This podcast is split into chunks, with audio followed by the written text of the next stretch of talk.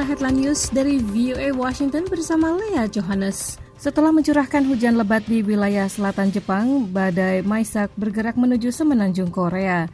Badan Meteorologi Jepang mengatakan Rabu sore, Maisak saat ini masih berada di sebelah barat Jepang dengan angin berkecepatan 162 km per jam. Maisak telah mengakibatkan putusnya aliran listrik ke ratusan rumah sewaktu melintasi Okinawa Selasa. Maisak akan melalui Pulau Resor Jeju sebelum mendarat dekat Busan Kamis pagi. Badan Pengawas Cuaca Korea Selatan mengatakan akibat badai itu akan dirasakan di sebagian besar wilayah negara itu. Kantor Berita Pemerintah Korea Utara KCNA melaporkan negara tersebut berusaha semaksimal mungkin meminimalisasi kerusakan yang diakibatkan Maisak. Kepala Sekretaris Kabinet Jepang Yoshihide Suga, tangan kanan Perdana Menteri Shinzo Abe yang baru saja mengundurkan diri, berada dalam posisi kuat untuk menggantikan atasannya, kata sejumlah pengamat politik di Jepang.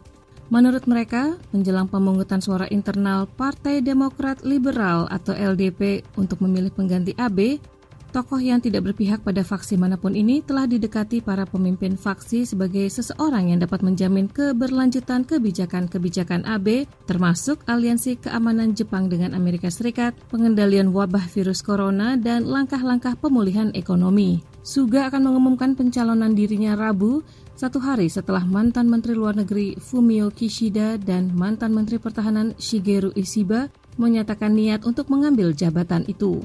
Para eksekutif partai yang berkuasa Selasa bertemu dan memutuskan bahwa pemilihan ketua partai pada tanggal 14 September akan terbatas dilakukan para anggota parlemen dan perwakilan prefektur terpilih.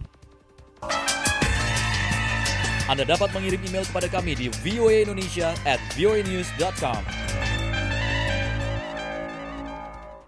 Suatu panel pakar kesehatan pemerintah Amerika menyatakan sejauh ini tidak ada bukti bahwa plasma darah pasien yang sembuh dari COVID-19 merupakan pengobatan efektif bagi para pasien virus corona untuk membantu membangun kekebalan tubuh mereka.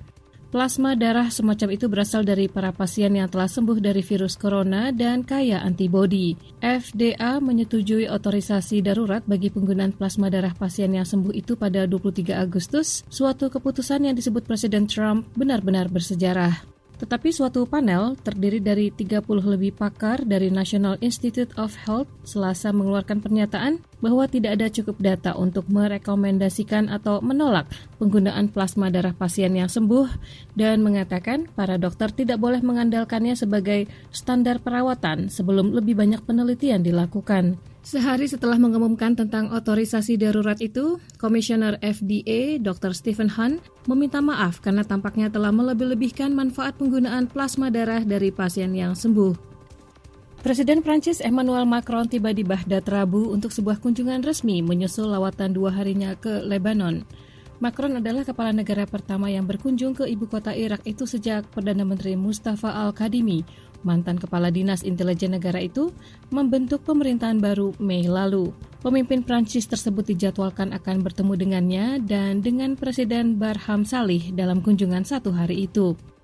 Berbicara selasa malam di Lebanon, Macron mengatakan ia akan membahas kasus sejumlah warga negara Prancis yang ditahan di Irak terkait keterlibatan mereka dengan ISIS. Sebelas dari sejumlah warga negara Prancis yang ditahan itu diketahui telah difonis hukuman mati di Irak. Al-Kadimi yang didukung Amerika Serikat mulai menjabat 7 Mei sewaktu hubungan Baghdad dan Washington sedang genting.